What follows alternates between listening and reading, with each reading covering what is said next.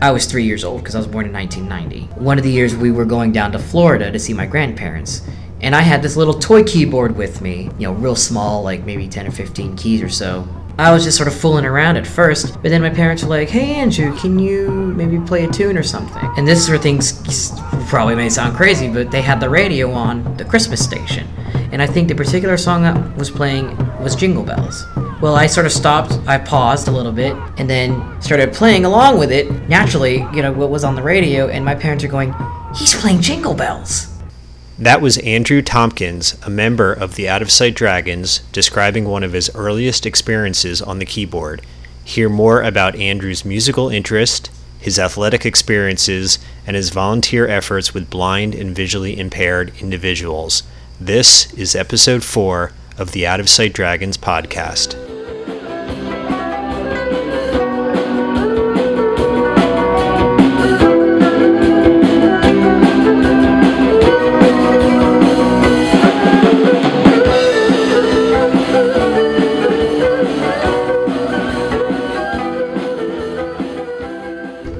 Here we are with Andrew Tompkins on episode 4 of the Out of Sight Dragons podcast. Thanks for doing this, Andrew. My pleasure. How are you doing today? I'm doing well. How did you become involved with the Out of Sight Dragons? Well, I started off actually with some friends at a happy hour that they sometimes hold down in Arlington, and I believe it was Regina Christofoli who first introduced me to the team, or at least talked about it with me. It really piqued my interest. Actually, it was her and uh, I believe Sarah Presley is another member of the team who has been on there for since it pretty much started it back in 2009. And so we were just discussing it, and I was like, ah, that sounds really neat, you know, with, with a, a bunch of blind folks in the boat and like that. And at that point, I had really nothing planned on my weekends. And so I thought, hey, this would be a really good activity to start doing and I will tell you it's a workout as well. What year was it that you got involved? I joined back in 2010 as I was just leaving college. And what was it like for you the first time you went to practice and got in the boat? Looking back on it, definitely was a new experience for me. Being in the boat itself and then learning the paddling techniques was definitely a new thing for me.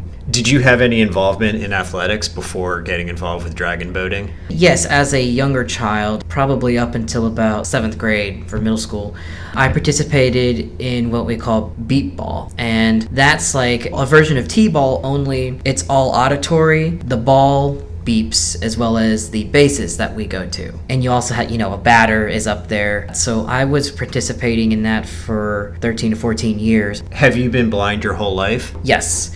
I have was born blind, and so I was able to just sort of naturally adapt and have been up to this point. Did you have any hobbies growing up? Oh, yes. Music was obviously a huge, huge thing of mine, and that was definitely my heaviest involvement. And I naturally am a piano player. I was able to pick up on that really quickly. The story that they always like to use, at least if somebody says, How did you start off like that? This is your parents? Yeah, my parents. It was one Christmas time back in probably 1993 or so. How old were you at that time? I was three years old because I was born in 1990. I don't remember the exact year. It was either 92 or 93, but one of the years we were going down to Florida to see my grandparents.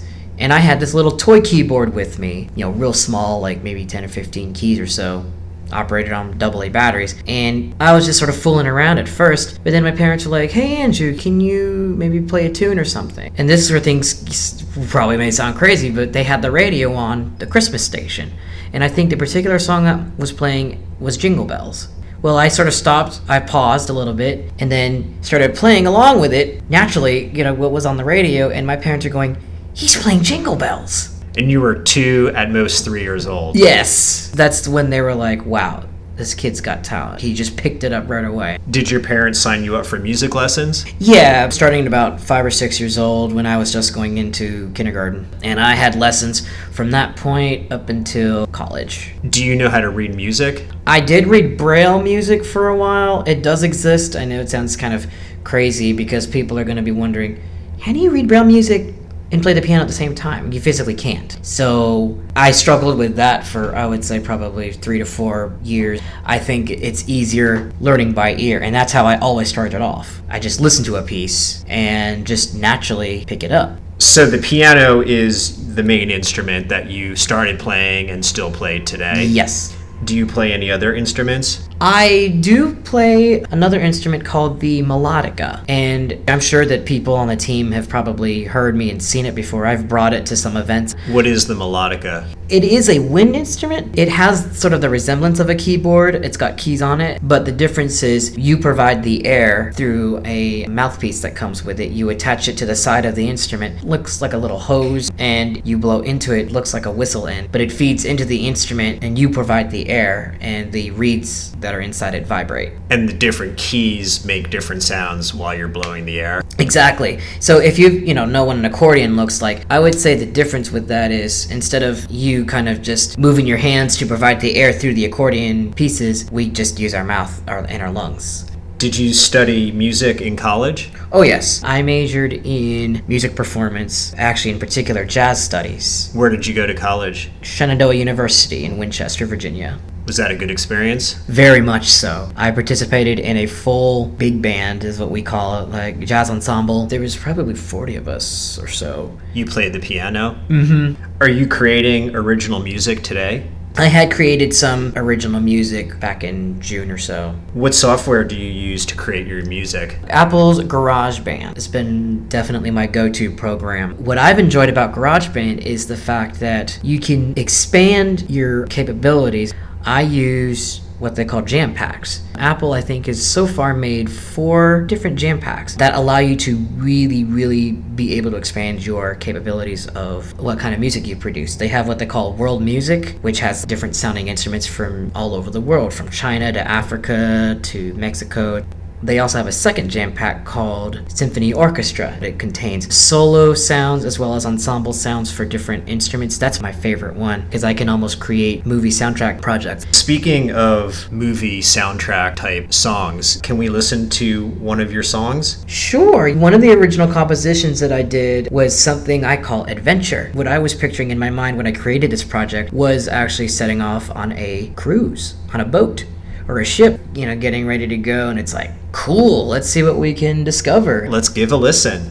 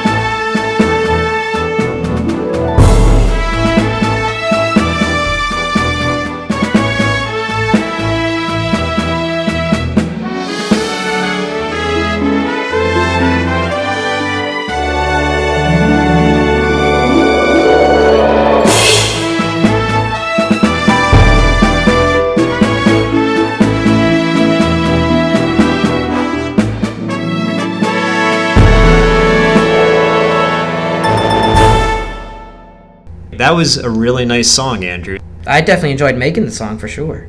Is creating music an emotional outlet for you? Very much, yes. At that particular time, uh, I guess I was just feeling a bit more, you could say, happy, I suppose.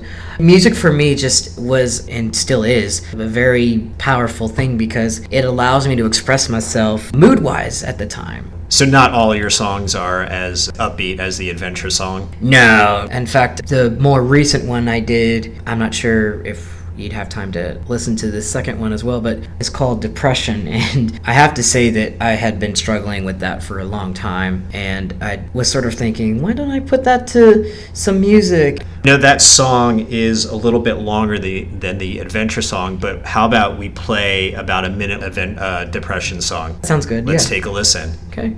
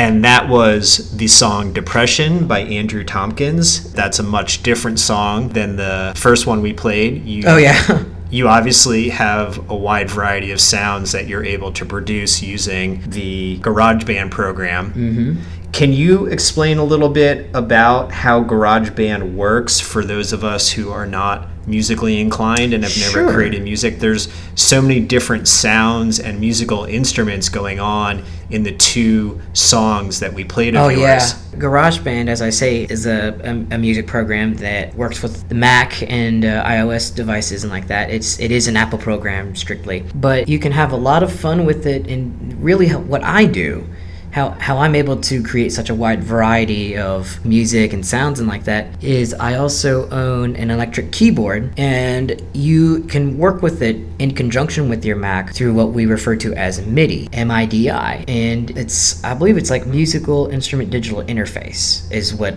the acronym stands for. And what that basically can do is through a USB connection through my particular keyboard and the Mac, it can communicate electronically. Whatever note I'm pressing on the keyboard will go into the computer and trigger that note on whatever instrument I'm using. So you can play whatever note, and then the gar- you tell the GarageBand, I want this to be a trumpet or a flute yep. or the mm-hmm. piano. Yep, and I can set that up in the GarageBand track pane. What's really neat about it is the way I can make it sound like an entire orchestra there, especially with the adventure piece, I'm sure, is you can create, I believe, up to 65 different tracks on it. You're obviously an expert at interacting with the computer, and we're actually here at the DC Library branch downtown today, mm-hmm. and I met you at a class that you helped teach to other blind people. And what, what is that class that you helped to teach about? We have three different levels. We start with the beginner's class, that goes from about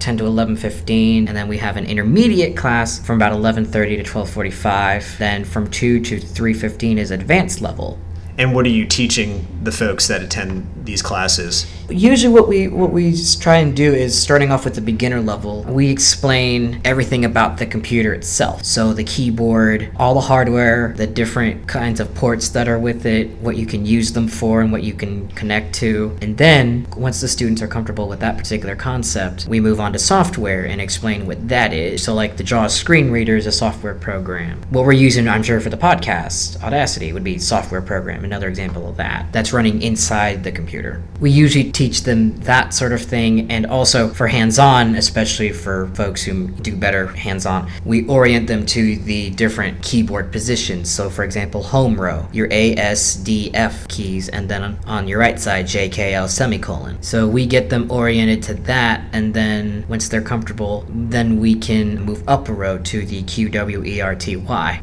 do you find it rewarding to do this volunteer work for other blind individuals? Oh, very much. It's great just knowing it's able to boost their confidence when they were so shaky in the beginning and just knowing knowing that I'm helping others is a rewarding experience in itself. It's not just for me, not just for my gain in life. It makes me feel good knowing that I'm making others feel good and knowing that I'm giving them a skill that they can use in let's say their workplace. It really boosts their confidence to where they can let's say write an email to their coworker which they haven't been able to do before. At times when you're feeling a little more on the downside, does the volunteer work help to boost your mood? Definitely. Because it gets me out of my house, because I know if I'm obviously not very active, that's when I do tend to sort of feel more depressed. And so I think that if I can find myself something to occupy myself, it not only serves as, as a distraction, but a very good alternative to get my thoughts off of that. You know, because uh, a lot of times,